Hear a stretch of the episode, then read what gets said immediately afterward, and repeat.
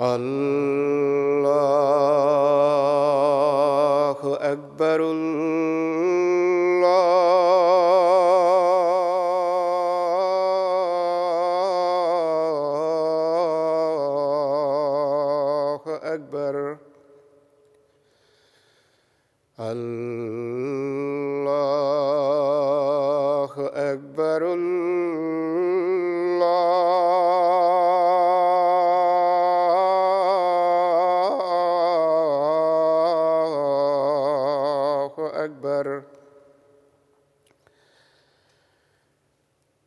أشهد أن لا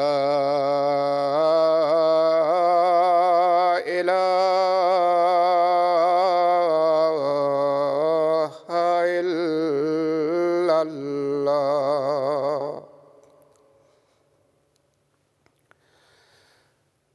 أشهد أن لا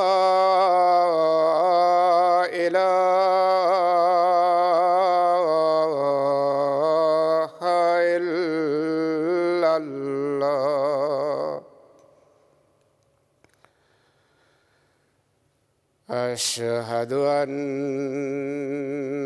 محمد رسول الله.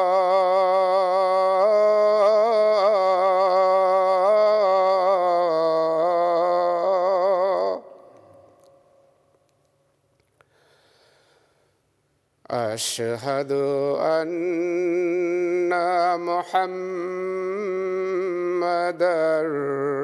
رسول الله. حي على السلام.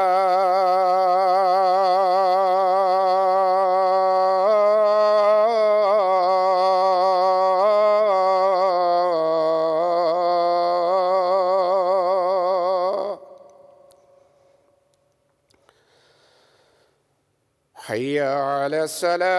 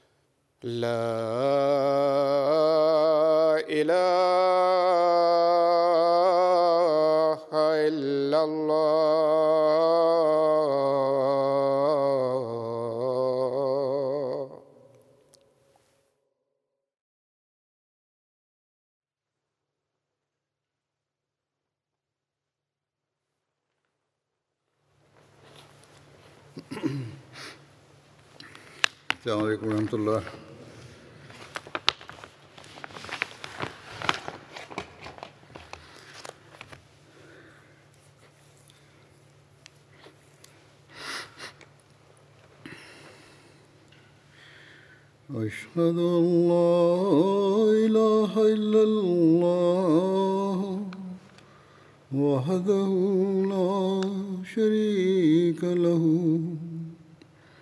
وأشهد أن محمدا عبده ورسوله. أما بعد فأعوذ بالله من الشيطان الرجيم. بسم الله الرحمن الرحيم. الحمد لله رب العالمين. الرحمن الرحيم. مالك يوم الدين.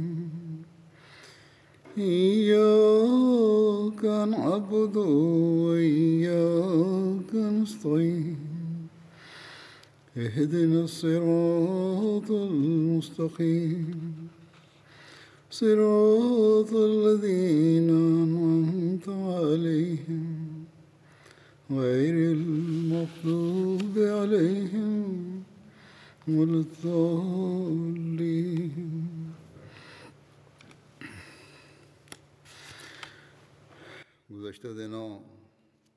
সম্প্রতি আমাদের অত্যন্ত এক প্রিয় ভাজন সন্তান এবং ওয়াকফে জিন্দেগি স্নেহের সৈয়দ তালে আহমদ, পিতা সৈয়দ হাশেম আহমদ ঘানায় শাহাদত বরণ করেন। ইন্না আলিল্লাহ ওয়াইন্না ইলাইহি রাজিউন। তেইশ ও চব্বিশ আগস্ট দিবাগত রাতে এমটিএর টিম গানার উত্তরাঞ্চলে রেকর্ডিং শেষ করে কুমাসি আসছিল। পথে মধ্যে সোয়া সাতটার দিকে ডাকাতদের গুলিতে তিন সদস্য বিশিষ্ট টিমের দুজন সৈয়দ তালে আহমদ এবং ওমর ফারুক সাহেব গুরুতর আহত হন।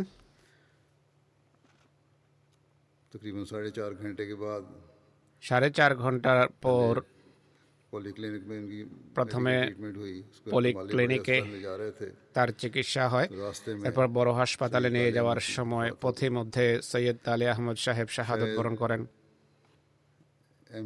অন্যান্য দেশে হয়তো এমটিএ ইন্টারন্যাশনালের কর্মীদের শাহাদাতের ঘটনা হয়তো ঘটে থাকবে কিন্তু এখানে এটি প্রথম শাহাদাত আর ইউকের ওয়াকফিনে নওদের মাঝে এটি প্রথম শাহাদাতের ঘটনা। সৈয়দ তালে আহমদ শ্রদ্ধেয়া আমতুল্লাতিফ বেগম সাহেবা এবং সৈয়দ মীর মোহাম্মদ আহমদ সাহেবের পৌত্র ছিলেন। আর প্রৌপত্র ছিলেন হজরত মির্জা বশির আহমদ সাহেবের। আর এইভাবে হজরত ডক্টর মীর মোহাম্মদ ইসমাইল সাহেবের প্রপৌত্র ছিলেন তিনি। হজরত আমাজান আজাদ নুসরত জাহা বেগম সাহেবের ছোট ভাই ছিলেন হজরত মীর মোহাম্মদ ইসমাইল সাহেব। এদিক থেকে হজরত আম্মাজানের সাথেও তার সম্পর্ক আছে হজরত মির্জা বশির আহমদ সাহেবের কারণে হজরত মাসিহে মাউদ এবং হজরত আম্মাজানের সাথেও তার সম্পর্ক রয়েছে। একইভাবে তিনি মির্জা গুলাম কাদের সাহেবের জামাত আছেন আল্লাহ তালার কৃপায় তিনি ওসিয়ত করেছিলেন। আমি যেভাবে বলেছি ওয়াকফেন এর তাহরিকে অন্তর্ভুক্ত ছিলেন।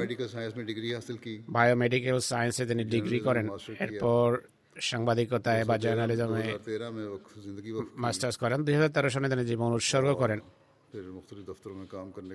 বিভিন্ন অফিসে কাজ করার পর প্রেস এবং মিডিয়া বিভাগে তার পদায়ন হয় অবশেষে। ইতোপূর্বে সৈয়দ তালে নিজ জামাতে স্থানীয় পর্যায়ে বিভিন্ন দায়িত্ব পালন করেছেন। আটলেপুল খোদামুল আহমদিয়ার তবলি তালিম এবং এশাদ আর আতফাল বিভাগেও তিনি বিভিন্ন কাজ করেছেন। ইনকি দু হাজার ষোলো সনে এমটিএ নিউজ বিভাগে তার পদায়ন হয়। মুকম্মল তৌর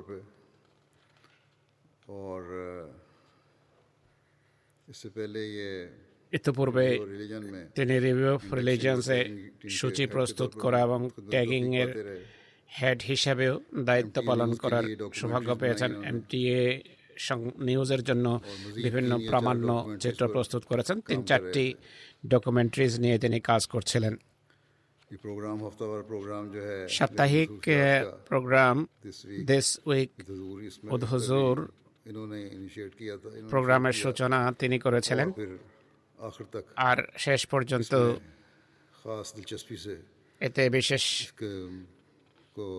আগ্রহ নিয়ে এডিটিং এবং অন্যান্য দায়িত্ব পালন করেন এই প্রোগ্রাম খুবই জনপ্রিয় এমটিএ দর্শকদের মাঝে ছিল। তাহের পত্রিকার এডিটর হওয়া ছাড়াও খোদ্দামুল আহমদিয়ার প্রচার বা এসাদ বিভাগেও তিনি বিভিন্ন কাজ করেছেন। জামাতের বিভিন্ন পত্র পত্রিকার রিলিজিয়ন্স তাহের ম্যাগাজিনে তিনি বিভিন্ন প্রবন্ধ লিখেছেন। প্রেস মিডিয়া বিভাগের অধীনে বিভিন্ন দেশে আমার সাথেও গিয়েছেন আর এমনিতেও তিনি বিভিন্ন দেশ সফর করেছেন। স্নেহের তালের নিজের কাজ শেষ করার জন্য। শুধু শেষ করার জন্যই নয় বরং প্রকৃত মানে পৌঁছানোর জন্য অসাধারণ এক উৎসাহ এবং উদ্দীপনা বিরাজ করত সৈয়দ তালের মাঝে। আর এর জন্য কোনো হুমকির তিনি বা ঝুঁকি পরোয়া করতেন না। তার শাহাদতের ঘটনা থেকে এটি স্পষ্ট হয়। এক নিমেষের জন্য তার চিন্তা তিনি চিন্তা করেন যে কি আশঙ্কায় আছি? শুধু এই চিন্তাই ছিল যে যে কাজের জন্য এসেছে তার সুচারুরূপে আমাকে সম্পন্ন করতে হবে এবং যথাসময়ে সেই কাজ সমাপ্ত করতে হবে। কারণেই এমন সময় সফর আরম্ভ করেছেন।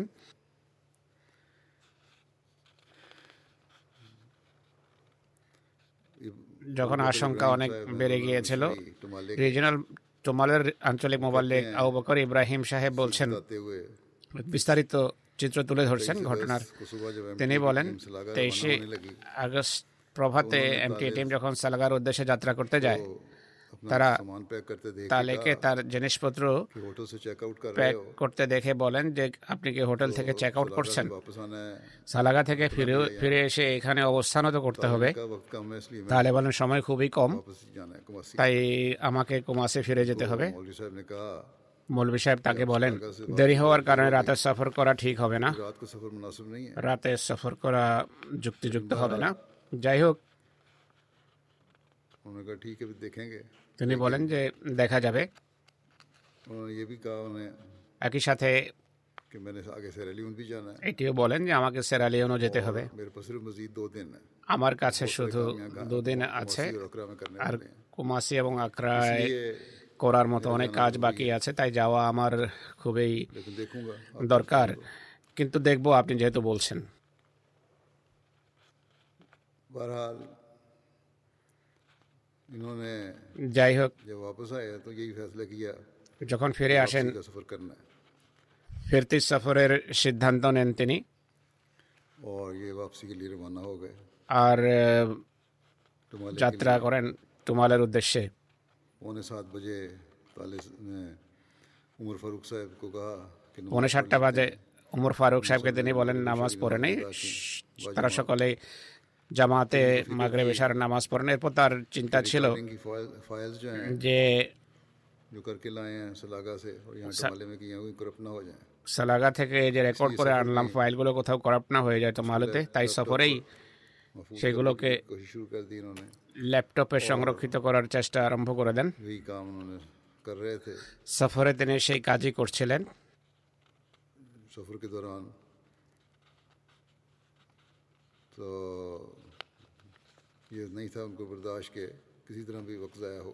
কোনোভাবে সময় নষ্ট হবে এটি তিনি সহ্য করতে পারতেন না। একইভাবে এই চিন্তাও ছিল তার যে জামাতি জিনিসপত্র জামাতি জিনিসপত্রের বিষয়ে বিষয়ে তিনি খুব চিন্তিত থাকতেন যে খুব মূল্যবান জিনিস কোথাও এগুলোর ক্ষতি না হয়। যাই হোক পুলিশ রিপোর্ট অনুসারে এমটিএর গাড়ি যখন পাহাড় জংশনের কাছে পৌঁছে ডাকাতরা তাদেরকে লক্ষ্য করে গুলি ছুটতে থাকে যার ফলে টিমের দুই সদস্য আহত হয় যেভাবে আমি বললাম। ড্রাইভার বলেন সামনের দিক থেকে এক গাড়ি বিপদের ইঙ্গিত দিয়েছিল যা আমি বুঝতে পারিনি। যাই হোক এরপর আমি দেখলাম যে সামনে ডাকাত হেডলাইট দেখতে পাই আমি। আমি সজরে কালেমা পড়ি ডাকাতরা একই সাথে গুলি করা আরম্ভ করে। সৈয়দ তালে আহমেদ গাড়ির পিছনের সিটে বসেছিলেন। তিনিও বুঝতে পেরেছেন গুলি শুনে। যে সশস্ত্র বন্দুক নিয়ে ডাকাতরা হামলা করেছে। অমর ফারুক সাহেব বলেন গুলি চলাকালে मुझे कूले कूले हमार में टांग के ऊपर रान में হাটের উপরে রানে गोली लगी বুলেট লাগে इस लेकिन इस गोली का मुझे एहसास नहीं हुआ কিন্তু আমি বুঝতে পারিনি गोलियां बरसाने के बाद डाकुओं की तरफ से खामोशी हो गई গুলি করার পর ডাকাতরা और নীরব হয়ে যায় थोड़ी देर बैठे रहे কিছুক্ষণ তারা বসেছিলেন कहते हैं कि যাই थोड़ी হোক, देर के बाद স্বল্পক্ষণ পর ডাকাতরা টর্চ নিয়ে এগিয়ে আসে আর আমাকে এবং ড্রাইভারকে গাড়ি থেকে নামিয়ে আমাদের কাছে ফোন এবং যে টাকা পয়সা ছিল আমরা তাদের হাতে তুলে দিই। তারা আমাদেরকে রাস্তায় শুইয়ে দেয় এবং প্রহারও করে। আমার মাথায় সদরে লাঠি মারে যে কারণে মাথা থেকে রক্ত বেরোতে থাকে। তা সত্ত্বেও তারের তালের বিষয়ে আমি বেশি চিন্তিত ছিলাম। যাই হোক তিনি অসুস্থ ছিলেন গুলি লেগেছে মাথায় আঘাত রয়েছে আল্লাহ তালা তাদেরকে আরোগ্য দান করুন। এরপর ওমর ফারুক এবং আব্দুর রহমান সাহেব বলেন যে এসব কিছু হওয়ার পর লুটপাট করে চলে যাওয়ার পর আমরা সাহস করে উঠি গাড়ির কাছে আসি যে দেখি তালের কি অবস্থা। আমরা দেখলাম তার কোমরে গুলি লেগেছে বুলেট ভিতরে ঢুকে যায়। যে কারণে গাড়িতেই অনেক রক্তক্ষরণ হয়। মেডিকেল রিপোর্ট অনুসারে এটি প্রাণঘাতী প্রমাণিত হয়। যাই ঘটনার পর সেই পথে চলাচলকারী এক বাসের মাধ্যমে বুপে পলিক্লিনিকে পৌঁছানো হয়। সেখানে কিছুটা চিকিৎসার পর তোমালে টিচিং হসপিটালে নিয়ে যাওয়ার সিদ্ধান্ত হয় কিন্তু পথিমধ্যেই তার ইন্তেকাল হয়। হাসপাতালে ডাক্তার ঘোষণা করে যে তিনি ইন্তেকাল করেছেন। ওমর ফারুক সাহেব বলছেন তালের মাথা আমার রানের উপর ছিল। বারবার আমাকে এটি জিজ্ঞেস করছিল যে হুজুরকে কি আমাদের এই ঘটনা সম্পর্কে জানানো হয়েছে? দোয়ার জন্য কি অনুরোধ করা হয়েছে? এই ঘটনার আমাদের উপর গভীর প্রভাব ছিল। বহু ভয় এবং আশঙ্কা হৃদয়ে বিরাজমান ছিল। যে কারণে আমরা ভীত এবং ত্রস্ত ছিলাম সৈয়দ তালে। যখন আমরা তাকে নিয়ে যাচ্ছিলাম হাসপাতাল তিনি তাদেরকে এটিও বলেন যে যখন গুলি বিনিময় হচ্ছিল তাৎক্ষণিকভাবে তিনি ল্যাপটপ এবং অন্যান্য জিনিস পিছনের সিটে নিচে ঢুকিয়ে দেন বলে যে সেখানে নিরাপদ আছে। এরপর ক্যামেরা ফোন এবং ল্যাপটপ ল্যাপটপ সম্পর্কে জিজ্ঞেস করেন যেগুলো সব নিরাপদ আছে কিনা। কেননা তার আশঙ্কা ছিল যে কোথাও রেকর্ড নষ্ট না হয়ে যায়। আমি বললাম যে আল্লাহ তালার কৃপায় সংশ্লিষ্ট সব জিনিসপত্র নিরাপদ রয়েছে, তার একমাত্র চিন্তা ছিল জামাতে জিনিসপত্রের এবং জামাতে সম্পদের যে পরিশ্রম করেছেন, জামাতের ইতিহাস সংরক্ষণের জন্য এর সুরক্ষার এবং হেফাজতের চিন্তা ছিল। সাড়ে নয়টার দিকে ইয়ে তার অবস্থার ক্রমশ অবনতি ঘটে। পলিক্লিনিকের মালিক বা ডাক্তাররা সিদ্ধান্ত করে তাৎক্ষণিকভাবে বড় হাসপাতালে তাকে নিয়ে যাওয়া উচিত। তাহলে হাসপাতাল নিয়ে যাওয়া হচ্ছিল যেভাবে আমি বলেছি। পথেই তার ইন্তেকাল হয়। অ্যাম্বুলেন্সে প্রয়োজনীয় জিনিসপত্র ছিল না আর এইসব দেশে এমনই হয়ে থাকে অনেক সময়। প্রথম দিকে অ্যাম্বুলেন্স পেতেও দেরি হয়ে যায়। এছাড়া অনেক বেশি রক্তপাত বা রক্তক্ষরণও ঘটছিল। যাই হোক অবশেষে তাই হয়েছে যা খোদা তালার নির্ধারিত ছিল। ওমর ফারুক সাহেব বলেন। আমরা যখন সফর করছিলাম তাহলে আমাকে বলেন যে হুজুরকে বলুন যে আই লাভ হেম আমার পরিবারকেও বলুন যে আই লাভ দেম আমি তাদেরকে ভালোবাসি। অমর ফারুক সাহেব বলেন যখনই একটু চেতনা ফিরে পেতেন এই কথারই পুনরাবৃত্তি করতেন। আর এটি বেশ কয়েকবার ঘটেছে। একবার বলেননি এই কথা কয়েকবার বলেছেন তিনি এই কথা।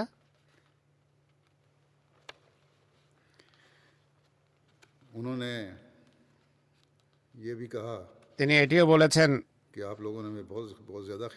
আপনারা আমাদের অনেক খেয়াল রেখেছেন যথাসাধ্য সাহায্য করেছেন যার জন্য আমি আন্তরিকভাবে আপনাদের কাছে কৃতজ্ঞ। আমি তাকে সাহস দেই কেননা তিনি ক্রমশ দুর্বল হয়ে পড়ছিলেন। আর অবস্থা এমন ছিল যে আমি প্রশ্ন করলে কথা বলার পরিবর্তে হাতের মুষ্টি বন্ধ করে বৃদ্ধাঙ্গুলি উঁচু করে বলতেন যে সব ঠিক আছে। এই কারণে আমার আশঙ্কা বাড়ছিল। ওমর ফারুক সাহেব বলছেন, এরপর শ্বাস প্রশ্বাসের গতি বেড়ে যায় এবং দীর্ঘ নিরবতা ছেয়ে যায়। আর আমি বুঝতে পেরেছি আমাদের যে বিষয়ের আশঙ্কা ছিল তাই ঘটেছে। পুরুষ, নার্স এবং ড্রাইভার স্থানীয় ভাষায় কথা বলছিলেন, যার মাধ্যমে বুঝতে পারছিলাম। যে তারা আমাদেরকে বলতে চাচ্ছিল না কিন্তু সৈয়দ আলী আহমদ সাহেব ততক্ষণে ইন্তেকাল করেছেন ইহাধাম ত্যাগ করেছেন। যাই হোক আমি যে বললাম তোমালে যখন পৌঁছে রাতের একটা উনপঞ্চাশ মিনিটে হাসপাতাল লোকে তার মৃত্যুর কথা ঘোষণা করে। এই সংবাদে টমালের সকলেই খুবই দুঃখ ভারাক্রান্ত ছিল কেননা স্বল্পক্ষণ পূর্বেই তারা তাদেরকে হাস্যোজ্জ্বল অবস্থায় বিদায় দিয়েছিল। যাই হোক এ ছিল তার শাহাদতের ঘটনার কিছুটা বিস্তারিত বিবরণ। এক রত্ন ছিল যে আমাদের হাত থেকে হারিয়ে গেছে আমাদেরকে ছেড়ে চলে গেছে। আল্লাহ তালা এমন বিশ্বস্ত খেলাফতের সাথে নিষ্ঠা এবং ভালোবাসার আর বিশ্বস্ততার সম্পর্ক রক্ষাকারী ধর্মকে জাগতের কাজের পর প্রাধান্য দাতা লোক জামাতকে ক্রমাগতভাবে দান করুন কিন্তু তার ইন্তেকালের লোকসান এমন যা আমার ভিতকে প্রকম্পিত করেছে কাঁপিয়ে দিয়েছে। সেই প্রিয় সত্তা ওয়াকফের প্রকৃত প্রেরণায় সমৃদ্ধ আর এই অঙ্গীকারকে সত্যিকার অর্থে রক্ষাকারী ছিল যা সে করেছিল আমি আশ্চর্য হতাম তাকে দেখে আর এখনও আমি আশ্চর্য যে এই বস্তু পূজারী পরিবেশে যে বালক বড় হয়েছে কত আশ্চর্যজনক ভাবে নিজের ওয়াক কে বুঝেছে এবং ওয়াকফের দায়িত্ব সুচারুরূপে পালন করেছে। আর এক্ষেত্রে সে পরম মার্গে এই বিশ্বস্ততা রক্ষার ক্ষেত্রে পরম মার্গে উপনীত ছিল। বুজুর্গদের ঘটনা সে পড়ত শুধু ইতিহাস জানার জন্য নয় বা তাদের কোরবানির ঘটনা পরে আশ্চর্য হওয়ার জন্য নয় বরং সে পড়ত সেগুলোকে নিজের নিজের জীবনের অংশ বানানোর জন্য। খেলাফতের প্রতি তার বিশ্বস্ততা এবং নিষ্ঠার উৎপত্তি তার এত গভীর ছিল যে এমনটি কমই দেখা যায়। বরং আমি বলব যে এমন ছিল যে তা এমন লোক বোঝে না যারা ধর্মের গভীর জ্ঞান রাখে। অনেক সময় এমন লোকদের জ্ঞান তাদের মাঝে অহংকারের দুর্গন্ধ সৃষ্টি করে। বরং আমি বলব কিছু এমন লোক এটি বোঝে না যারা মনে করে আমার আমরা খেলাফতের প্রকৃত মর্যাদা এবং খেলাফতের প্রতি বিশ্বস্ততার অর্থকে বুঝি। তিনি খেলাফতের প্রতি বিশ্বস্ততা প্রদর্শন করেছেন এমন বিশ্বস্ততা রক্ষা করেছেন যে অন্তিম মুহূর্তে যখন জীবন মৃত্যুর দোলায় দুলছিল তখন খলিফায়তের প্রতি ভালোবাসা এবং বিশ্বস্ততার কথাই তিনি চিন্তা করেছেন নিজের সন্তান সন্ততি এবং পরিবারের কথা সবারই মনে পড়ে কিন্তু প্রত্যেকবার বারবার নিজের সন্তান সন্ততি বা পরিবারের পাশাপাশি খলিফাক্তের প্রতি ভালোবাসা ব্যক্ত করার কথা খুব কম মানুষেরই হয়তো মনে পড়বে। দু তিন বছর খুব সম্ভব দু তিন বছর পূর্বে সে একটি কবিতা লিখেছিল যা সে তার কোনো বন্ধুকে দিয়ে বলেছিল যে নিজের কাছে রাখো। কাউকে দেখাবে না। যা খেলাফতের সাথে সম্পর্ক এবং ভালোবাসার সংক্রান্ত ছিল। সে শুরুই করেছে সেই কবিতা এভাবে যে খলিফা বাক্যকে আমি সবচেয়ে বেশি ভালোবাসি। আর এই কবিতা সে সমাপ্ত করেছে এই বাক্যের মাধ্যমে যে খলিফার প্রতি আমার যে ভালোবাসা আছে তা তিনি কখনো জানতে পারবেন না। কিন্তু হে প্রিয় তালে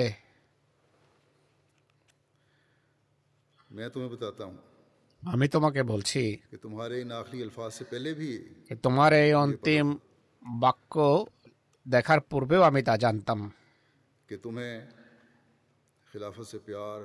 খেলাফতের প্রতি তোমার ভালোবাসার সম্পর্ক ছিল তোমার প্রতিটি কর্ম প্রতিটি গতিবিধি যখন তোমার হাতে ক্যামেরা থাকতো আর আমি সামনে বসে থাকতাম তখনও আর এছাড়াও ক্যামেরা তুমি যখন আমার সাথে সাক্ষাৎ করতে ব্যক্তিগত সাক্ষাৎ হোক বা অফিসিয়াল কাজ হোক তোমার চোখের উজ্জ্বল্যে সেই ভালোবাসার বহিঃপ্রকাশ ঘটত তোমার চেহারার এক বিস্ময়কর সৌন্দর্যে সেই ভালোবাসা এবং বিশ্বস্ততা প্রতিভাত হতো এক কথায় তোমার প্রতিটি কর্ম থেকে এটি প্রতিফলিত হতো যে তুমি খেলাফতের বা খলিফাই বক্তের প্রতি সুগভীর ভালোবাসা রাখো। বিরল কারও মাঝে এমন ভালোবাসার বহির প্রকাশ দেখা যেত। আমি ঘরে বলছিলাম যে এখন হজরত মাসিমা ইসলামের বংশে যুবকদের মাঝে এমন ভালোবাসার বহির প্রকাশ আমি কারও মাঝে কারও ভেতর দেখি না। হৃদয়ের অবস্থা আল্লাহ তালাই ভালো জানেন। বরং বয়স্কদের মাঝেও হয়তো গুটিগত কি এমন হবে?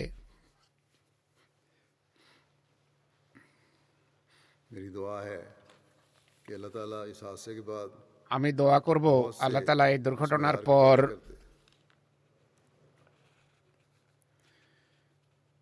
এই মানে উপনীত অনেক মানুষ সৃষ্টি করুন তালের সত্তা এমন ছিল।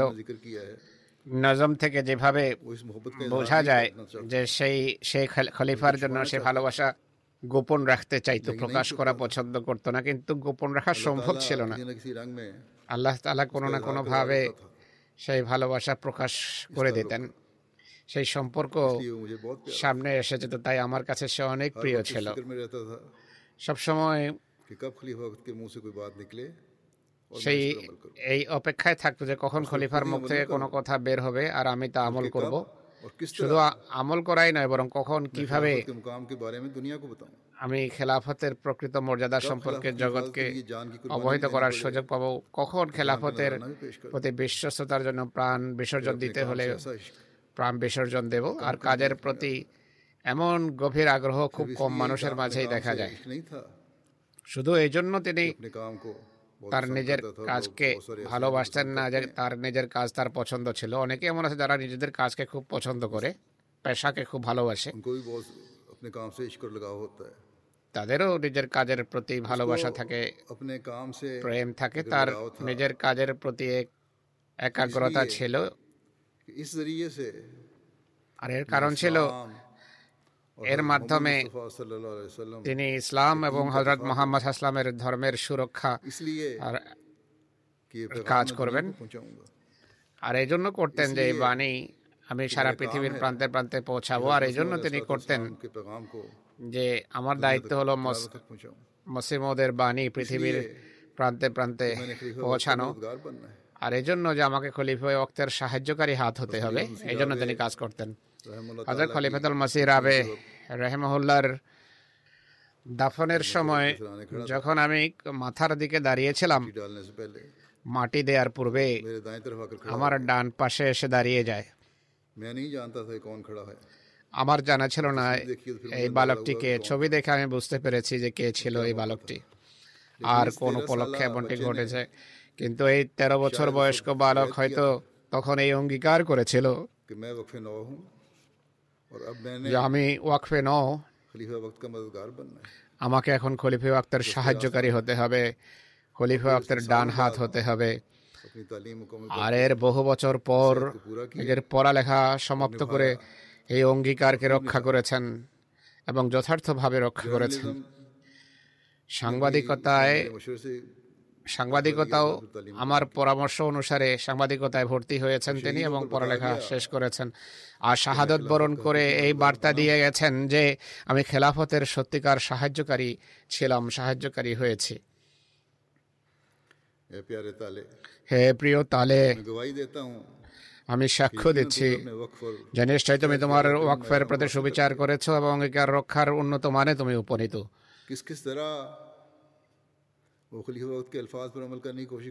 খলিফা ওয়াক্তের প্রতিটি অক্ষর বাস্তবায়নের জন্য তিনি যে কত আশ্চর্যজনকভাবে চেষ্টা করতেন তার ধারণা এভাবে পাওয়া যায়। আমি মুরব্বীদের সাথে আমার কোনো কোনো মিটিংয়ে তাদেরকে বলেছিলাম যে মুরব্বীদের দৈনিক এক ঘণ্টার কাছাকাছি তাহাজুদ পড়ার চেষ্টা করা উচিত।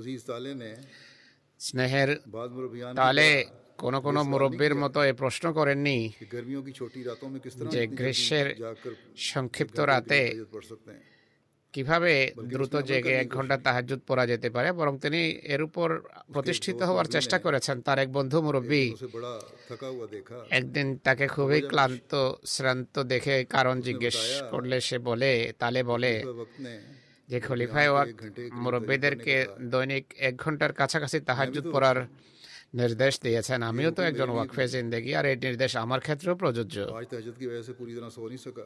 আজকে তাহাজুদের কারণে পুরোপুরি ঘুমাতে পারিনি তাই খুব ক্লান্তি বোধ করছি। সে মুরব্বী আমাকে লিখেছেন যে তার এই কথা আমাকে গভীরভাবে লজ্জিত করেছে। যে আমি ছিলাম সরাসরি সম্বোধিত আর আমি খলিফা বাক্তের কথা সেভাবে পালন করিনি যেভাবে তিনি বলেছেন। আর সে শুধু সাধারণ ওয়াকফে জিন্দেগি হয়েও সে নির্দেশ পালনে চেষ্টা করেছে। এটি ছিল তার অঙ্গীকার রক্ষার মান। অতএব ওয়াকফিনে ওয়াকফে জিন্দেগিদের জন্য সে এক আদর্শ ছিল। আর মসিমদের বংশের সদস্য হিসাবে তিনি নিষ্ঠা ও বিশ্বস্ততার এক দৃষ্টান্ত রেখে গেছেন। এখন এটি হজরত মসিমদের বংশের লোক লোকদেরকে সিদ্ধান্ত করতে হবে যে তারা এই আদর্শ অনুসরণ করে কতটা মোসেমদের সাথে সম্পর্কের সুবাদে যে দায়িত্ব বর্তায় তা পালন করবে। মোসেমদের খানদানের সাথে সম্পর্ক এবং তার সাথে বা খানদানের সাথে আত্মীয়তার ফলে কোনো প্রকৃত মর্যাদা কারও লাভ হয় না। তাদেরকে যদি কেউ সম্মান করে তাহলে তাদের জাগতিক সম্মানের কারণে নয়। জাগতিক সম্মানের কারণে কোনো সম্মান কেউ পায় না। প্রকৃত সম্মান হলো ধর্মের সেবক হওয়ার মাঝে ধর্মকে জাগতিকতার উপর প্রাধান্য দেওয়ার মাঝে নতুবা জগৎ পূজারীদের মাঝে কোটি কোটি মানুষ অর্থনৈতিক দিক থেকে তাদের চেয়ে অনেক ভালো অবস্থানে রয়েছে আর যারা অর্থনৈতিক বা জাগতিক দিক থেকে ভালো অবস্থানে নেই তাদের দৃষ্টিতেও এদের কোনো সম্মান নেই। তাই হজরত মসিমদের বংশের লোকদেরকে আমি বলব,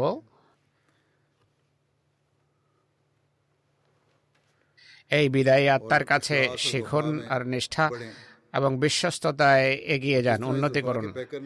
যেভাবে মূর্তিমান বিশ্বস্ততা এদের অঙ্গীকার রক্ষা করেছে এবং ধর্মকে জাগতিকতার উপর প্রাধান্য দিয়েছে মসিমদের বংশের অন্যদেরও এই আদর্শকে অনুকরণ করা উচিত। আর এটি প্রকৃত সম্মানের কারণ এবং আল্লাহর কৃপা আকর্ষণকারী হয়ে থাকে নতুবা বস্তুবাদিতা এবং জাগতিক চাওয়া পাওয়া এবং কামনা বাসনা মসিমদের বংশের লোকদেরকে সামান্য সম্মানও দিতে পারবে না কোনো বুজুর্গের সন্তান ছেলে বা মেয়ে হওয়া বড় কোনো বিষয় নয় যদি নিজের কর্ম নেক না হয় সৎ না হয়। আমি যেভাবে বলেছি যে ওয়াকফিনদের জন্য তিনি আশ্চর্যজনক দৃষ্টান্ত ছিলেন কোনো অভিযোগ ছিল না। কখনো বলেননি যে বেতন বা ভাতা কম চলে না। যাই পেতেন সকৃতজ্ঞ হয়ে তার মাঝে তা দিয়ে জীবন অতিবাহিত করতেন। অতিরিক্ত আয় হলে কোনো সময় বা কোনো সময় কিছু হাতে আসলে গভীরভাবে কৃতজ্ঞতা প্রকাশ করতেন। তিনি আল্লাহর কাছে দোয়া করেছিলেন যে হে আল্লাহ আমাকে যেন কখনো অসচ্ছলতা দেখতে না হয়। খোদাতালাও কখনো তাকে অসচ্ছল রাখেননি। রীতিমতো রোজা রাখতেন। বহু গুণাবলী ছিল তার মাঝে। অনেক মানুষ যারা আমাকে সমবেদনার চিঠি লিখছেন তারা তার বহু গুণাবলীর কথা উল্লেখ করছেন যারা তার ঘনিষ্ঠ বন্ধু ছিল আত্মীয় স্বজন ছিল তারা লিখছেন এমন গুণাবলী যা আমাকেও আশ্চর্য করে। আমি তার বিশ্বস্ততার ধারণা কিছুটা রাখতাম। কিন্তু তার পূর্ণ এবং তাকওয়ার মান ছিল অনেক উন্নত। তাই তার জীবন বা জীবনে সম্পর্কে মানুষের ভাষায় কিছু কথা তুলে ধরা যুক্তিযুক্ত মনে করে যার মাঝে তার স্ত্রী পিতামাতা ভাই বোন বন্ধুদের লেখা ঘটনাবলী এবং কিছু সত্য বিবৃতি বিবরণ রয়েছে। রিভিউ অফ রিলিজন্সের এডিটর আহমেদ সফি সাহেব বলছেন তালে চার বছর রিভিউ অফ রিলিজন্সে কাজ করেছেন সূচি বিভাগে। আর্কাইভ ট্যাগিং প্রজেক্টে নিগরান হিসাবে কাজ করার দায়িত্ব পালন করেছেন। অনেক বড় দায়িত্ব ছিল যা তিনি পালন করেন। রিভিউ অফ রিলিজিয়ান্সের শতাধিক বছর কালের সূচি প্রস্তুত করা, বিভিন্ন ক্যাটাগরির তালিকা প্রস্তুত করা, আর বিষয়ভিত্তিকভাবে প্রবন্ধগুলো বিন্যস্ত করা অনেক ব্যাপক কাজ ছিল যা কঠোর পরিশ্রম এবং একাগ্রতার সাথে তিনি করেছেন। এগারো সদস্য বিশিষ্ট এই টিম ছিল। অনেক পরিশ্রমে দাবি রাখতো এই কাজটি। আল্লাহ তালার ফজলে তিনি এই কাজ সমাধা করেছেন যার তত্ত্বাবধান করেছেন তাহলে তিনি বলেন আমি সচক্ষে দেখেছি। তাহলে বহু গুণাবলীর আধার ছিল। ব্যবস্থামূলক কাজ খুবই দক্ষতার সাথে করতেন। সেবার খেদমতের গভীর প্রেরণা আন্তরিকতা ছিল খেলাফতের প্রতি গভীর ভালোবাসা ছিল বিশ্বস্ততা ছিল। তালের মাঝে যে একটি গুণ আমি দেখেছি একটা প্রজেক্টকে তৃণমূল পর্যায় থেকে আরম্ভ করে গভীর আগ্রহ এবং একাগ্রতার সাথে কাজ করে সেটিকে আকর্ষণীয় করে তুলতো। কখনোই কথার অপেক্ষা করতো না। যে ব্যবস্থাপনা আমাদেরকে স্মরণ করাবে বা অনুপ্রাণিত করবে। এক উন্মাদনা নিয়ে কাজ করতেন তিনি। তাদের মাঝে অন্তর্ভুক্ত ছিলেন। যাদের সময় মোসিমত বলেছেন যে তারা পাগল প্রায় সংকল্প এবং নিষ্ঠা নিয়ে ধর্মের কাজ করেন। তাহলে এই পৃথিবীর প্রতি ভ্রক্ষেপ করতেন না। যখনই জামাত এবং খেলাফতের জন্য কাজ করার সুযোগ পেতেন।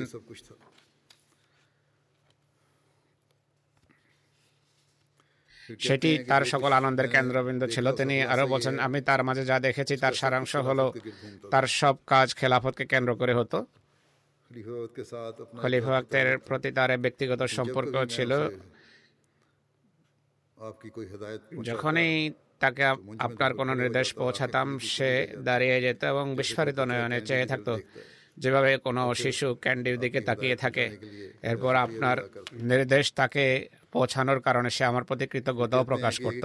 ইনি আরও বলছেন একটি প্রামাণ্যের পরিবর্তে দুই বা দুইয়ের অধিক প্রামাণ্য নিয়ে কাজ করতেন। আমি আশ্চর্য হতাম যে দুটি প্রামাণ্যতে একসাথে কীভাবে কাজ করতে পারেন অনেক সময় আমরা বুঝতামই না যে তাহলে কোন প্রামাণ্য নিয়ে কাজ করছেন? আমাদেরকে সারপ্রাইজ দিতে চাইতেন তালের গবেষণার রীতিও অনেক উন্নত ছিল। আরও একটি গুরুত্বপূর্ণ গুণ যা তালের মাঝে ছিল তা হলো সবসময় নিজের পরিবার পরিজনকে জামাতের সাথে সম্পৃক্ত এবং জামাতের সেবায় রত দেখতে চাইতেন আমি যখন তাকে বলতাম তোমার অমুক আত্মীয় রিভিউতে অমুক কাজ করেছে বা করছে সে খুবই আনন্দিত হতো। সদর খোদা আমল আহমদিয়া কুদ্দুস আরেফ সাহেব বলছেন যে শৈশব থেকেই তার সাথে আমার সম্পর্ক ছিল। আমি দেখেছি তাহলে হজরত মালিক গোলাম ফরিদ সাহেবের শর্ট কমেন্ট্রিতে বিভিন্ন জায়গায় চিহ্নিত করে রেখেছেন। ফাইভ ভলিউম কমেন্ট্রিও তিনি বিস্তারিত পড়েছেন বিভিন্ন আয়াতকে তিনি হাইলাইট করে রেখেছেন। ফাইভ ভলিউম কমেন্ট্রির যা তিনি পড়েছেন সে সম্পর্কে বলতে চাই যে বিএসি করার পর তিনি এক বছর গ্যাপ ইয়ার নিয়েছেন। তখন ওয়াকফেন ক্লাসে আমি তাকে বলেছিলাম বা পরে মোলাকাতের সময় বলেছিলাম যে ফাইভ ভলিউম কমেন্ট্রি পড়ো। আমার ধারণা ছিল যে সে কয়েক বছর লাগাবে। কিন্তু কয়েক মাস পরেই এসে সে আমাকে বলে যে আমি পুরোটা পড়ে ফেলেছি। তখন আমি এটি শুনে আশ্চর্য হয়েছে। একইভাবে তিনি এমন ডকুমেন্টারি প্রস্তুত করতেন যা যুবকরা পছন্দ করবে, যেমন ফুটবল সম্পর্কে ডকুমেন্টারি বানিয়েছেন যাতে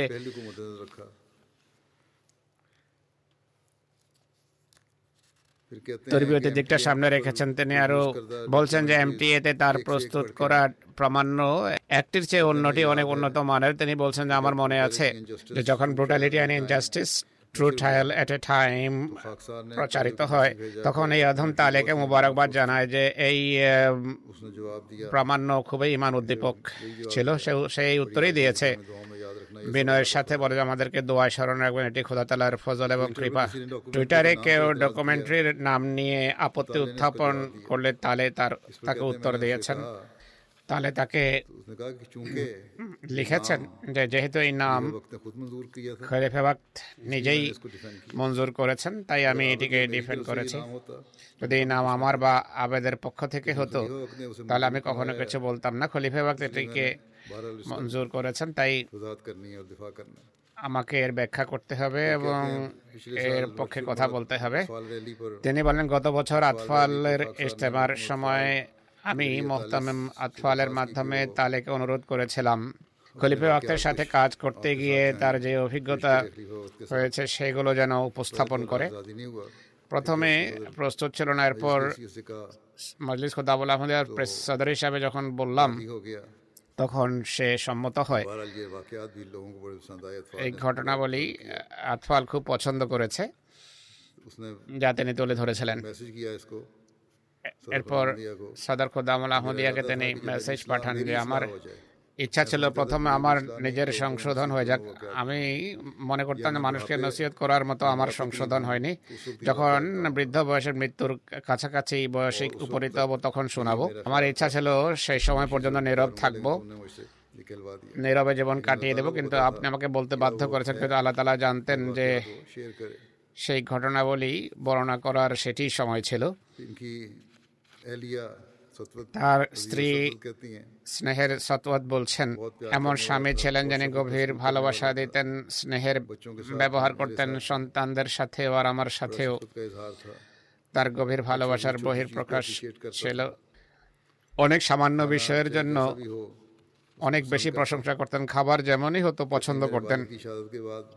আমার পিতার ইন্তেকালের পর আমি দুশ্চিন্তাগ্রস্ত থাকতাম। এরপর স্বল্পকালের মাঝে আমাদের মাগনি হয়। পিতা না থাকার কারণে আমি অনেক বেশি উদাস থাকতাম। বিষণ্ণতায় ভুগতাম কিন্তু তালে আমার গভীর যত্ন নিয়েছেন। আমাকে পিতার অভাব বুঝতে দেননি। বলছেন যে মাগনির পর আমি দেখতাম যে রসুল্লার প্রতি তার গভীর ভালোবাসা। এক যুবক ছিল কিন্তু মহানবী সাল্লাহ ইসলামের কথা আসলে শিশুর মতো কাঁদত। তালালকে ও মহানবী সাল্লাহ ইসলামের ভালোবাসা ভিত্তিক কাহিনী শোনানোর সময় কাঁদতে কাঁদতে তার হিচকে উঠে যেত। মহানবী সংক্রান্ত অনেক ঘটনা জানতো। বহু ঘটনা মুখস্থ করে রেখেছিলেন।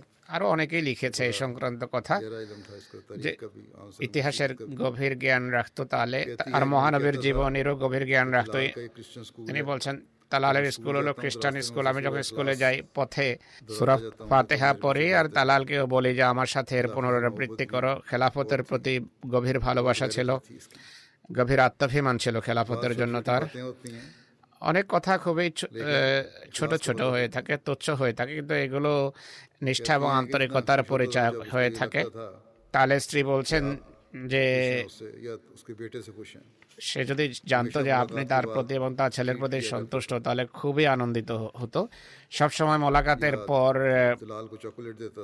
ট্রিট দিত বা তালালকে চকলেট দিত যে বলতো যে তুমি খুব ভালো ভাবে ছেলে হুজুরের সামনে বা আমাদেরকে আইসক্রিম খাওয়ানোর জন্য নিয়ে যেত ছোট ছোট এই জন্য আনন্দিত হতো যে খলিফা বাক্তারের সামনে তুমি আজকে খুব ভালো হয়েছিলে বা বলাকাত আজকে খুব সুন্দর হয়েছে।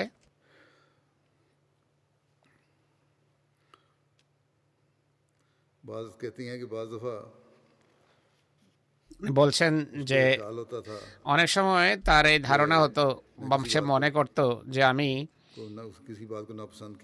কোনো কথাকে অপছন্দ করেছি। এটি কেবল তার ধারণাই ছিল। আমার মনে হয় না যে কখনো এমন ঘটনা ঘটেছে। তার স্ত্রী বলছেন আমার মনে আছে যখনই এমন কোনো ধারণা তার মাথায় এসেছে যে খলিফা কোনো কথাকে অপছন্দ করেছেন তখন তাহাজ্জুদে কেঁদে কেঁদে আল্লাহ তালার কাছে ক্ষমা চাইতো। আর বাচ্চাদের মতো ইনিয়ে বিনিয়ে কাঁদত। আর কোনো প্রামাণ্য বানানোর পরও একই অবস্থা তার হতো। খলিফা আক্তের মঞ্জুরির অধীর আগ্রহে অপেক্ষায় থাকতো। দেশ উইকুদ হুজুর যখন সে আরম্ভ করেছিল খুবই আনন্দিত ছিল যে এক কারণে সে সুযোগ পাচ্ছে। বেশি বেশি আমার অফিসে এসে সে রেকর্ড করতে পারছিল। এই কারণে আনন্দিত ছিল। এনি আরও বলছেন যে তার একটি অনেক বড় গুণ ছিল। সে ধর্মকে জাগতিকতার উপর প্রাধান্য দেওয়ার একটা কখনো কোনো জিনিসের বাসনা করেনি। বস্তুবাদীদের প্রতি কোনো আকর্ষণ ছিল না তার হৃদয়ে কখনো জাগতিক জিনিসের কোনো লোভ বা মোহ ছিল না। এই পৃথিবীর কোনো জিনিসে তার কোনো আগ্রহ ছিল না। কেউ মূল্যবান কোনো উপহার দিলে সে ভয় পেয়ে যেত যে এমন দামি জিনিস কীভাবে আমার কাছে এসে গেল। আল্লাহ দরবারে খুবই কৃতজ্ঞতা প্রকাশ করত। কেউ কিছু দিলে খুবই আনন্দিত হতো এবং যা তার নিজের কাছে ছিল তাতে সে সন্তুষ্ট ছিল। সে বলতো শৈশবে হজরত খলিফাতুল মাসি আউয়াল রাজিউল্লাহ আনহুর একটি ঘটনা পড়েছিল যে অর্থনৈতিক বিষয়ে তার সাথে আল্লাহর ব্যবহার কেমন ছিল তা পড়েছে তিনি বলেন আমি এটি তাহলে বলেন যে পরে আল্লাহর কাছে আমি দোয়া করে যে হ্যাঁ আল্লাহ আমাকেও সেভাবেই তুমি দেখো। তার দৃঢ় বিশ্বাস ছিল যে আল্লাহ তালা আমার দোয়া গ্রহণ করেছেন। আর আমার সাথে সবসময় আল্লাহ তালার হজরত হাকিম মৌলবী নুরুদ্দিনের মতো ব্যবহার হবে। আর এটি সত্য সত্য ছিল। ইনি বলেন যে আমি নিজে দেখেছি হঠাৎ করে তার কাছে টাকা পয়সা এসে যেত। যখন কোনো কিছুর প্রয়োজন হতো প্রয়োজন মেটানোর জন্য। সম্প্রতি দশ বছর পরে এক লোন কোম্পানি তাকে ফোন করে যে আমার আমাদের কাছে তোমার এক হাজার পাউন্ড রয়েছে। সে এতটা আনন্দিত ছিল যে গাড়ির বলল যে আমি গাড়ির ইন্স্যুরেন্স পে করতে পারব এবং গাড়ি মেনটেনও করতে পারব। এটি নয় যে জামাতের কাছ থেকে নেব। এটা যেন চিন্তা করতেন না। আল্লাহর তার প্রতি ভালোবাসার ব্যবহার আমি নিজে দেখেছি সে বলতো পূর্বের ঘটনা তো আল্লাহর ব্যবহার সংক্রান্ত ছাত্র জীবনের একটি ঘটনা বর্ণনা করছেন তিনি। বিশ্ববিদ্যালয়ের ঘটনা প্রায় দশ বছর পুরনো কথা। সে বলে একবার আমি খুবই ক্ষুধার্ত ছিলাম পয়সা ছিল না। আমি নামাজ পড়ি যখন সালাম ফেরালাম দেখলাম। বিছানার নিচে দশ পাউন্ড পড়ে আছে। সে বলে যে আমি আশ্চর্য হই যে এটি আল্লাহ তালাই আমাকে পাঠিয়েছেন। আল্লাতে তার গভীর বিশ্বাস ছিল। আমি বললাম মানুষ আর্থিক দৃষ্টিকোণ থেকে স্বনির্ভর হওয়ার চেষ্টা করে কিন্তু তার বিশ্বাস ছিল যে আল্লাহ তালা তার জীবিকার ব্যবস্থা করবেন। তাই বিনা কারণে জাগতিকতার পিছনে পড়ার কোনো প্রয়োজন নেই। ওয়াকফ হিসাবে আমি আমার দায়িত্ব পালন করি তিনি বলেন আমরা যখন প্রথম ভাড়া ঘরে ছিলাম আমাদের টেনেন্সি এগ্রিমেন্ট যখন শেষ হয় কাউন্সিলের বিল বা বিদ্যুতের বিল ইত্যাদি সম্পর্কে কাউন্সিল লিখেছে যে তোমাদের অ্যাকাউন্টে দুই তিনশত পাউন্ড বেশি আছে তাৎক্ষণিকভাবে বলে যে আমি জামাতকে ফেরত দেবো অথচ জামাত কখনো বলেনি যে এইভাবে নিয়ম মেনে চলো এবং পয়সা ফেরত দাও। কিন্তু সে এটি সহ্য করেনি। সে বলে যে এই টাকা আমি জামাতকে ফেরত দেব। জামাতের জন্য আমি বোঝা হতে চাই না। সে বলতো যে যদি সম্ভবত সব কিছু নিজ খরচেই করতাম। সে চাইতো না জামাতের জন্য বোঝা হওয়ার। বা জামাতের কাছে কোনো কিছু অনুরোধ করা পছন্দ করতো না তার এই চিন্তাই ছিল যে জামাতের এত মূল্যবান দামি জিনিস নিয়ে আফ্রিকা যাচ্ছি কীভাবে এগুলোর রক্ষণাবেক্ষণ করব নিজের বিষয়ে তার কোনো চিন্তা ছিল না। খুবই অতিথি পরায়ণ ছিল। নিজের পরিবার এবং আমার পরিবারের প্রতি খুবই যত্নবান ছিল সবসময়। খুবই সাদামাটা পোশাক পরিধান করত। তার স্ত্রী বলছেন আমার মনে হয় অনেকেই তাকে বুঝতো না ভুল বুঝতো বা কেউ মনে করতো তার মাঝে অহংকার আছে বা সে মুখের উপর শক্ত কথা বলে দেয়। আসলে তার মাঝে গভীর আত্মবিশ্বাস ছিল ভালোবাসার সাথে এমন কথা সে বলে ফেলতো অনেক সময়। অহংকারের নামগন্ধ তার মাঝে ছিল না তালে খুবই ক্ষমাশীল ছিল আবার সবার দুর্বলতা ঢেকে রাখতো। কখনো হৃদয়ে কারও বিরুদ্ধে কোনো কথা লালন করতো না। তার পিতা লিখছেন আলহামদুলিল্লাহ আল্লাহ তালা আমাদের পুত্রকে স্বীয় কৃপায় শাহাদতের জন্য বেছে নিয়েছেন। এক স্বপ্নের ভিত্তিতে আমি আমার স্ত্রীকে এবং তালেকে মানসিকভাবে প্রস্তুত করা আরম্ভ করি। তালেকে যখন স্বপ্ন শোনালাম তালে বলল আপনি কি আমার শাহাদত সম্পর্কিত স্বপ্ন দেখেছেন। আমি আশ্চর্য ছিলাম জিজ্ঞেস করলাম তুমি কীভাবে জানতে পারলে? সে বলল যে আমিও একই স্বপ্ন দেখেছি।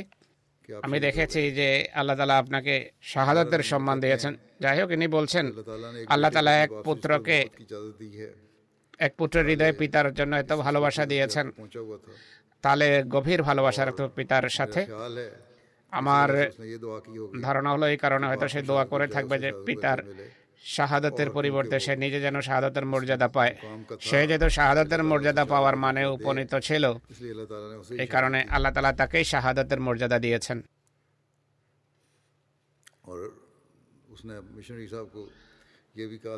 আর সে মোবাল্লিক সাহেবকে কথা বলেছে বুলেট বা গুলি লাগার পর আমি জীবিত থাকি বা মারা যাই আমি আমার দায়িত্ব পালন করেছি আমি আমার মিশন কমপ্লিট করেছি।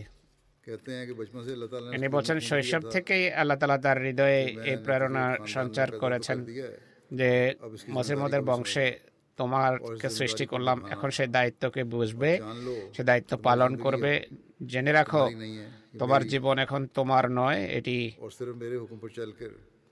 আমার এটি আল্লাহর আর শুধু আমার নির্দেশ অনুসারে তোমাকে পুরো জীবন কাটাতে হবে তাহলে তার জীবনের মৃত্যুর মাধ্যমে সত্যায়নের মোহর খচিত করেছে যে সে এই দায়িত্ব যথাযথভাবে পালন করেছে। তিনি আরও বলছেন যে এমন ছেলে ছিল যার হৃদয়ে আল্লাহ তালা গভীরভাবে তার ভালোবাসা এবং তার প্রিয়দের ভালোবাসা সৃষ্টি করেছে এটি এমন হৃদয় ছিল শৈশব থেকে মহানবীর নাম তার মুখে থাকত আর তার চোখে অশ্রু এসে যেত। এক পবিত্র নফ ছিল যাতে কোনো পাপের লেশমাত্র ছিল না। বাহ্যিক ও আধ্যাত্মিক উভয় সৌন্দর্য সৌন্দর্য সৌন্দর্যমণ্ডিত ছিল। আর তুলনা যদি করতে হয় ইউসুফের সাথে তুলনা করব। আর দৃঢ়চারীকে সৌন্দর্য ছিল তার আত্মা মোহাম্মদ রসুলের ভালোবাসায়। চোদ্দশো বছর পূর্বের মক্কা মদিনার গলিতে বিচরণ করত তার দেহ মূর্তিমান রসুল প্রেম ছিল তার উঠা বসা পানাহার নিঃশ্বাস প্রশ্বাস সবকিছু খলিফাতুল মসির জন্য ছিল। তার মা আমতুল শকুর সাহেবা লিখছেন। খুবই সৌভাগ্যবতী আমি যে আল্লাহ তালা আমাকে এক মহান সন্তান দিয়েছেন তালের সাথে জীবনের একত্রিশ বছর কেটেছে পৃথিবীর সবচেয়ে বড় নেয়ামতগুলোর একটি কোনো ভদ্রমহিলা স্বপ্নের কথা তিনি উল্লেখ করেছেন। তিনি দেখেছেন যে এক বালক দোলনায় দুলছে তার হাত বাস্কেট থেকে বাইরে আসছে। তিনি বলেন সেই বাচ্চাকে আসসালাম আলাইকুম বলতে শুনেছেন তার সাথে একটা নীল রঙের কার্ড ছিল যাতে আরবিতে আল্লাহ লেখা ছিল একই সাথে ইংরেজিতে গড লেখা ছিল। ইনি বলতেন যে আমার ধারণা ছিল নীল রং বলতে ছেলে। বা তালের জন্মের পূর্বে কোনো ভদ্র মহিলা এই স্বপ্ন দেখেছিলেন তিনি তার ধারণা ছিল তার ঘরের সন্তান হবে। তাই হয়েছে যে যে স্থানে ছেলে যাবে সেখানে শান্তি বিস্তার ঘটবে। তিনি বলেন আল্লাহ তালা আমাকে সুন্দর প্রিয় সন্তান দিয়েছেন। পনেরো বছর বয়সে বা তার বয়স যখন পনেরো ছিল আমরা উভয়ই দুই হাজার পাঁচ সনে একসাথে ওসিয়ত করেছি। ধর্মীয় বিষয়ে খুবই চৌকস ছিল। তিন বছর বয়সে সে কোরআনের কিছু সুরা মুখস্থ করে নিয়েছিল। আমি আমার মাকে যখন বললাম তিনি আশ্চর্য হলেন। তিনি বলেন আমার এটিও মনে আছে তিন বছর বয়সে তবলিগের কথা তার সাথে শেয়ার করতাম এবং গভীর আগ্রহ নিয়ে আমার সাথে কথা শেয়ার করতো বা আমাকে বলতো ডিসকাস করতো। পড়ালেখায় খুব মেধাবী ছিল ভালো নম্বর নিত। আমার বাসনা ছিল সে যেন ডাক্তার হয় কিন্তু খোদার পরিকল্পনা ছিল ভিন্ন। বায়োমেডিক্যাল সায়েন্সে প্রাথমিক পড়ালেখা শেষ করার পর আল্লাহ তালা তাকে জার্নালিজমে মাস্টার্স করার সুযোগ দিয়েছেন ছেলের ইন্তেকালের পর। আমার এই চেতনা আরও দৃঢ়তা লাভ করে। বা আরও দৃঢ়ভাবে সামনে আসে যে আপনার প্রতি তার গভীর ভালোবাসা ছিল।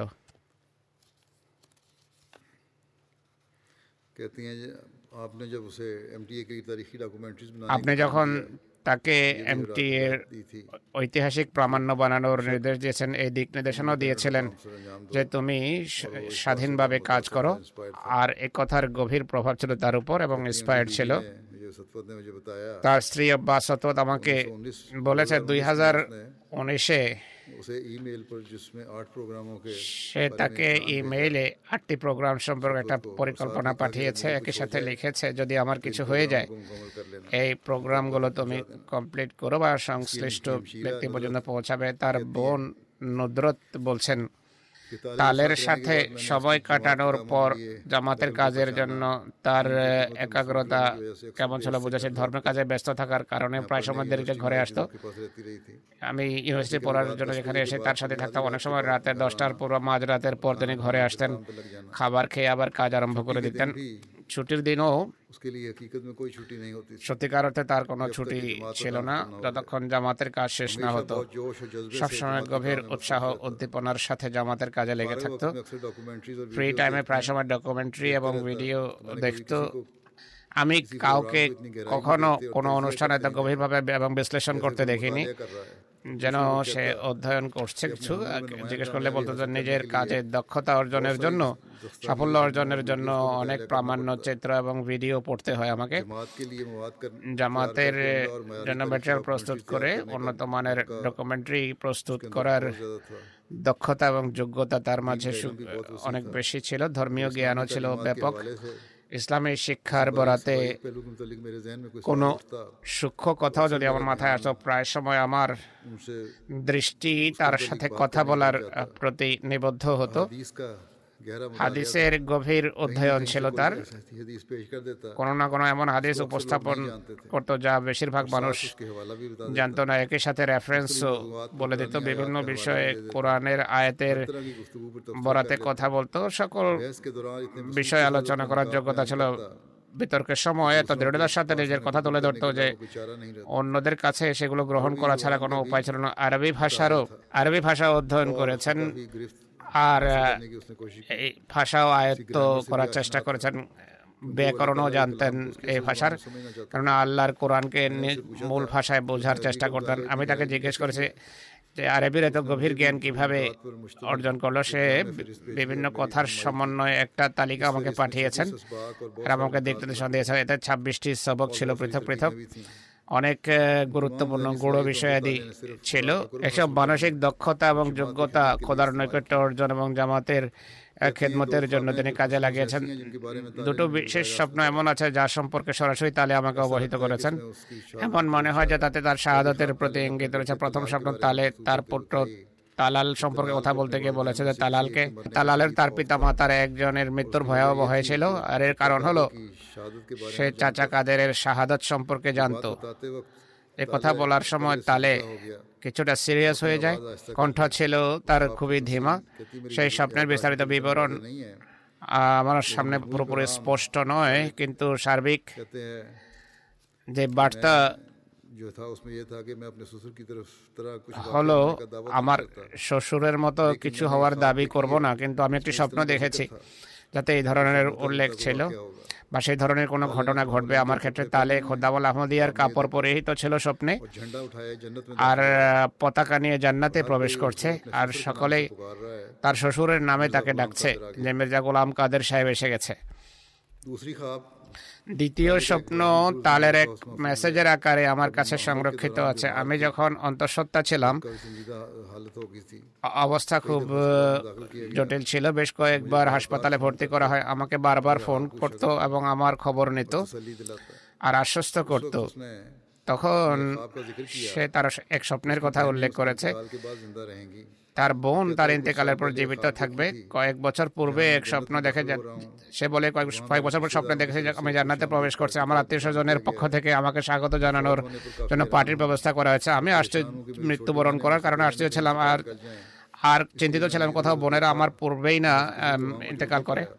কিন্তু আমি এদিকে দেখলাম তাদের কাউকে সেখানে পাইনি তিনি মধ্যে এই স্বপ্ন যদি সত্য হয় বোনকে বলে যে এই স্বপ্ন যদি সত্য হয় তাহলে চিন্তা করো না। হাসপাতালে যাচ্ছ। ডাক্তাররাও ভয় দেখাচ্ছে। কিন্তু চিন্তা করো না, আমার স্বপ্ন যদি সত্য হয়, তাহলে তুমি সুস্থ হয়ে উঠবে। আল্লাহ তালার কৃপায় সে সুস্থ হয়ে যায়, সব ঠিক হয়ে যায়। তিনি বলছেন, তালের বুদ্ধি ও মেধায় আমি গর্বিত। খেলাপথের প্রতি তার ভালোবাসা অসাধারণ। তার ছোট বোন বলছেন, ভাই, সর্বোত্তম রোল মডেল ছিলেন। অনেক কথা তার কাছে শেখার সুযোগ হয়েছে আমার। আমি যখন তেরো, চোদ্দ বছর বয়স্ক ছিলাম, একদিন তার ঘরে তালে আমাকে তার সবচেয়ে পছন্দনীয় সুরা পরে শোনাতে চেয়েছেন। তিনি আমাকে সুরাই সুফের তেলাওয়া শোনান। খুবই উন্নত এবং সুললিত কণ্ঠে তিনি পরে শুনিয়েছেন। এটিও বলতেন, খলিফাতুল মসি রাবে রেহমাউল্লার দর্শুল কোরআন শুনি। অফিসে যাওয়া আসার পথে তিনি খলিফা রাবের দরস শুনতেন। তিনি বলেন, একবার আমি তাকে কোনো চুটকি শোনাই যাতে খ্রিস্ট ধর্মের উল্লেখ ছিল। ধর্মীয় কারণে খ্রিস্ট ধর্মকে কিছুটা হাসি ঠাট্টার লক্ষ্যে পরিণত করা হয়েছিল।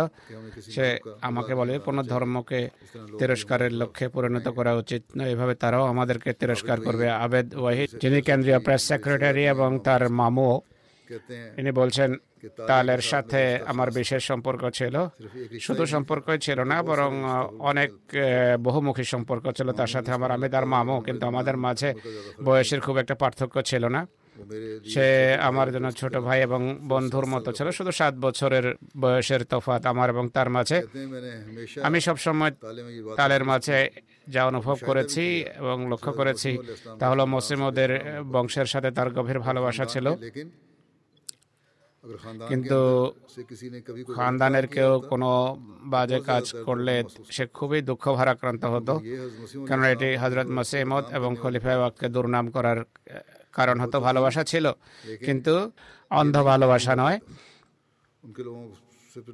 তিনি দুঃখ এবং কষ্টও পেতেন মোসেমদের বংশের কেউ নিম্নমানের কাজ করলে তিনি সহ্য করতে পারতেন না, যার ফলে মোসেমদের বা তার বংশের বা খলিফে ওয়াক্তের দুর্নাম হওয়ার আশঙ্কা থাকতো। প্রায় সময় এমন বিষয় নিয়ে আমার সাথে কথা বলতেন।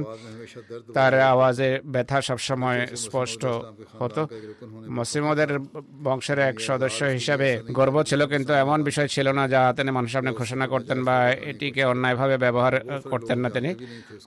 অনেকে এ বরাতে তাকে জানতো না, এমটি এনডিটিভি নিউজে কাজ করার কয়েক মাস পর বলে তাহলে আমার কাছে আসে এবং বলে যে মনে হয় এমটিএ নিউজকে এমটিএতে খুব সামান্য বিষয়ে মনে করা হয়, তুচ্ছ বিষয়ে মনে করা এমটিএ এর মানুষ প্রকাশ্যে বা নিজেদের আচার আচরণের মাধ্যমে বলে যে এমটিএ এর নিউজ এমটিএ সবচেয়ে দুর্বল বিভাগ, কিন্তু তাহলে এই দুর্বলতা দূর করাকে নিজের মিশন বানিয়ে নিয়েছেন এবং আত্মবিশ্বাসের সাথে বলতেন যে যখন এই কাজ শেষ হবে, মানুষ এমটি এর নিউজ আগ্রহের সাথে দেখবে এবং বলবে যে এমটি এর সর্বোত্তম প্রোগ্রাম হলো এমটি নিউজ এটি আমার চ্যালেঞ্জ আর এই চ্যালেঞ্জ আমি গ্রহণ করেছি। এরপর তালে তালে কিছু প্রামাণ্য ফিল্ম প্রস্তুত করেন, আরও কিছু অনুষ্ঠান আরম্ভ করেন আর ডকুমেন্টারি বানানোর সময় আমি দেখেছি প্রায় আঠারো, উনিশ ঘণ্টা বসে বসে কাজ করতো। হ্যাঁ, আফ্রিকার সাম্প্রতিক সফর মূলত আমার নির্দেশনার অধীনেই সে করেছে। নিউজ বিভাগ নুসরত জাহা সম্পর্কে আফ্রিকায় গিয়ে একটা ডকুমেন্টারি প্রস্তুত করার পরিকল্পনা অনুসারে প্রথমে ঘানা যাওয়ার কথা ছিল এরপর সেরালিয়ন তারপর যাওয়ার কথা ছিল গ্যাম্বিয়ায় এর জন্যই প্রস্তুতি নিয়ে গিয়েছে যে নুসরত জাহান সম্পর্কে ডকুমেন্টারি বা প্রামাণ্য চিত্র বানাবে আফ্রিকা যাওয়ার পূর্বে তাহলে পুরো প্রস্তুতি নিয়েছেন। বিস্তারিত সফরনামা প্রস্তুত করেন পুরো শিডিউল প্রণয়ন করেছেন পরিকল্পনা করেছেন যেন কোনো সময় নষ্ট না হয়। খুব আন্তরিকভাবে তিনি প্রস্তুতি নিয়েছিলেন। তিনি বলেন তালে এবং আমার মাঝে প্রায় সময় মতো পার্থক্য হতো। যখনই তার সাথে বিতর্ক আরম্ভ করতাম কয়েক মিনিট পর আমি পরাজয় মেনে নিতাম, কারণ আমি জানতাম যতক্ষণ তার কথা আমি বিশ্বাস না করব, সে বিতর্ক অব্যাহত রাখবে এবং যুক্তি থাকবে। তবে একটি বিষয় তার মাঝে আমি স্পষ্টভাবে দেখেছি, যদি এটি বলা হতো যে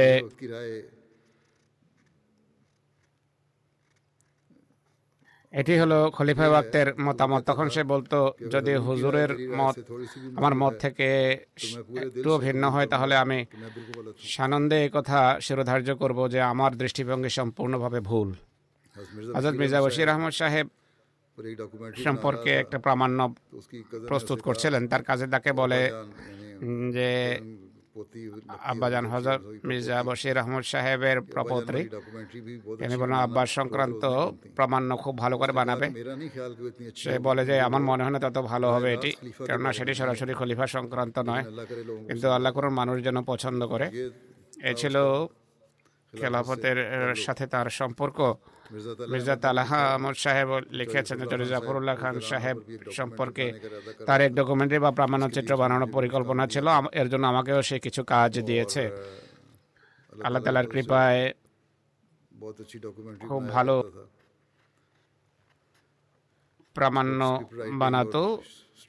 স্ক্রিপ্ট রাইটিং এবং স্টোরি টেলিং এ দক্ষতা ছিল আদম ওয়াকার সাহেব লিখেছেন। খুব সময় আদম ওয়াকার সাহেব লিখেছেন তালিকে শৈশব থেকে আমি জানি। আমরা একসাথে খোদ্দামুল আহমদিয়া এবং পরে কেন্দ্রীয় প্রেসে এবং এমটিএতে কাজ করেছি। এমটিএ সংক্রান্ত কাজে আমি বিশেষভাবে যা নোট করেছি তা হলো তাহলে সবসময় সূক্ষ্ম দৃষ্টিকোণ থেকে কাজ বিশ্লেষণ করতেন বিষয়ের গভীরে অবগাহন করতেন যদি হজরত মুসলিমদের তাবলিগ বা খলিফা ওয়াক্তের দিক নির্দেশনা মানুষের কাছে পৌঁছানো সংক্রান্ত কোনো ধারণা মাথায় আসতো তাৎক্ষণিক আমার সাথে কথা বলতো এবং নিজের দৃষ্টিভঙ্গি তুলে ধরতো বিভিন্ন অনলাইন মাধ্যমে কীভাবে মানুষের কাছে বার্তা পৌঁছানো যায় তা নিয়ে সে ভাবতো এটা থেকে বোঝা যায় আপনার বা খলিফাতুল মাসির দিক নির্দেশনা গভীরভাবে বুঝে সেগুলোর উপর আমল করারও চেষ্টা করতো সবসময় সত্য বলাকে প্রাধান্য দিত। কেউ পরামর্শ দিলে বা কোনো পরামর্শ দিতে হলে বা দৃষ্টিভঙ্গি তুলে ধরতে হলে সবসময় সত্য কথা বলতো। তার কথায় কোনো গোজামিলের মিশ্রণ থাকতো না। অন্যান্য কর্মীদের সাথে কাজ করতে গিয়ে তাদেরকে সবসময় সত্য ফিডব্যাক দিত। নাসিম বাজুয়া সাহেব লিখছেন দুই হাজার এক থেকে নয় পর্যন্ত ব্র্যাডফোর্ডে আমি নিযুক্ত ছিলাম হার্ট লেপুল জামাতেও যেতাম তখন। তিফল হিসাবে তাকে গভীর আগ্রহের সাথে কার্যক্রমে অংশ নিতে দেখেছি। যথাসময় আসত সিরিয়াস বুদ্ধিমান ধর্মীয় জ্ঞান বৃদ্ধির গভীর আগ্রহ রাখত। ধীরে ধীরে নামাজ পড়ত অনুগত অতিথিপরায়ণ বড়দের প্রতি শ্রদ্ধাশীল। খলিফা ভক্তের প্রতি গভীর ভালোবাসা পোষণকারী তার কথা গভীর মনোযোগ সহকারে শ্রবণকারী দায়িত্ব উত্তমভাবে পালনকারী চিন্তাশীল জিক্রে লাহিকারী তবলিগের কাজ সাগ্রহে করতো আর কোরআন সুললিত কণ্ঠে দেশে পাঠ করতো এমন তিফল সে ছিল। যৌবনে অনেক আরও অনেক গুণাবলী স্পষ্ট ভাষা আপনার সাথে তার এক কাজিনের নাম হলো মুবারকা। তিনি বলছেন তালের একটি বৈশিষ্ট্য যা সবসময় দেখেছি তা হলো ওয়াফি জিন্দগি হিসাবে তার স্বল্পে তুষ্টতা এবং সরলতা। খোদার যে কৃপা রাজি তার উপর রয়েছে সেগুলো অনেক সময় গুনতেন অনেক সময় বলতেন কোনো জাগতিক লোভ লেপসা তার মাঝে দেখেন যখনই জাগতিক কোনো কথাবার্তা তার সামনে হতো। তো এবং খোদার দরবারে কৃতজ্ঞতা প্রকাশ করতো যে ওয়াফিস জিন্দগি হিসাবে আল্লাহ তালা এসব বিষয়ের প্রতি তাকে ভ্রক্ষেপণ করে তুলেছেন। তার সকল চাহিদা আল্লাহ তালা নিজেই পূরণ করেছেন। প্রকৃত ওয়াকফে জিন্দগি ছিল। তার এক বন্ধু এবং মুরব্বী নও শেরওয়ান রশিদ সাহেব বলছেন গত তিন বছর থেকে তালে ভাইয়ের সাথে এমটি নিউজে কাজ করার সুযোগ হয়েছে। তিন বছরে তালে ভাই শুধু আমার কলিগই ছিলেন না তিনি বড় আমার শিক্ষক বরং আমার বন্ধু এবং ভাই ছিলেন। আমি তিন বছরে তালেকে রীতিমতো বৃহস্পতিবারে রোজা রাখতে দেখেছি। পাঁচ বেলার নামাজের ব্যাপারে খুবই সচেতন পেয়েছি। যথাসময়ে সময়ের পূর্বে মসজিদে যেতেন। চাঁদা সময়ের পূর্বেই তিনি চাঁদা আদায় করতেন। যাই হোক ঘটনাবলী অনেক আছে। অনেকেই লিখেছে। কিন্তু সময়ের নিরেখে কিছু আপনাদের সামনে তুলে ধরলাম। মহানবী সাল্লাহ আলাইসাল্লাম এবং হজরত মসিহেমাউদ আলাইসাল্লাতামের দৈহিক এবং আধ্যাত্মিক আল হওয়ার দায়িত্ব সে সুচারুরূপে পালন করেছে। মহানবীর বংশের অন্তর্ভুক্ত ছিল আর খোদা তালা তাকে মহরম মাসে তাকে কোরবানির জন্য মনোনীত করেছেন বেছে নিয়েছেন। এক রত্ন ছিল এক রত্ন ওয়াকফে জিন্দগি ছিল। আল্লাহ তালা তার মর্যাদা ক্রমাগতভাবে উন্নীত করুন। আশা করি আল্লাহ তালা তাকে মহানবের পবিত্র চরণে ঠাঁই দিয়ে থাকবেন। বরং কেউ তার মৃত্যুর পর স্বপ্ন দেখেছে যে এক জায়গায় মহানবী সাল্লাম দাঁড়িয়ে আছেন তাহলে ছুটে গিয়ে মোহাম্মদ রসুল্লাহকে জড়িয়ে ধরেন সাল্লাহ আসলাম হুজাম তাকে নিজের বুকে টেনে নিয়ে বলেন যে, আসে আমার পুত্র, আসো, স্বাগতম। অতএব কতই না সৌভাগ্যবান সে যে ধর্মের জন্য ত্যাগ স্বীকার করে এই মর্যাদা লাভ করে। আল্লাহ তালা তার স্ত্রী সন্তানদের সুরক্ষা করুন সাহায্যকারী হন তাদেরকে ধৈর্য দিন মনোবল দিন তার পিতা মাতা ভাই বোনকেও আল্লাহ তালা ধৈর্য দিন। এবং তার ভাই বোনদের মাঝে তার সন্তান সন্ততির তার সন্তান সন্ততিকে আল্লাহ তালা তার পূর্ণগুলো নেকিগুলো ধরে রাখার তফিক দান করুন নামাজের পর ইনশাল্লাহ তার জানাজা হবে জানাজা এসে গেছে।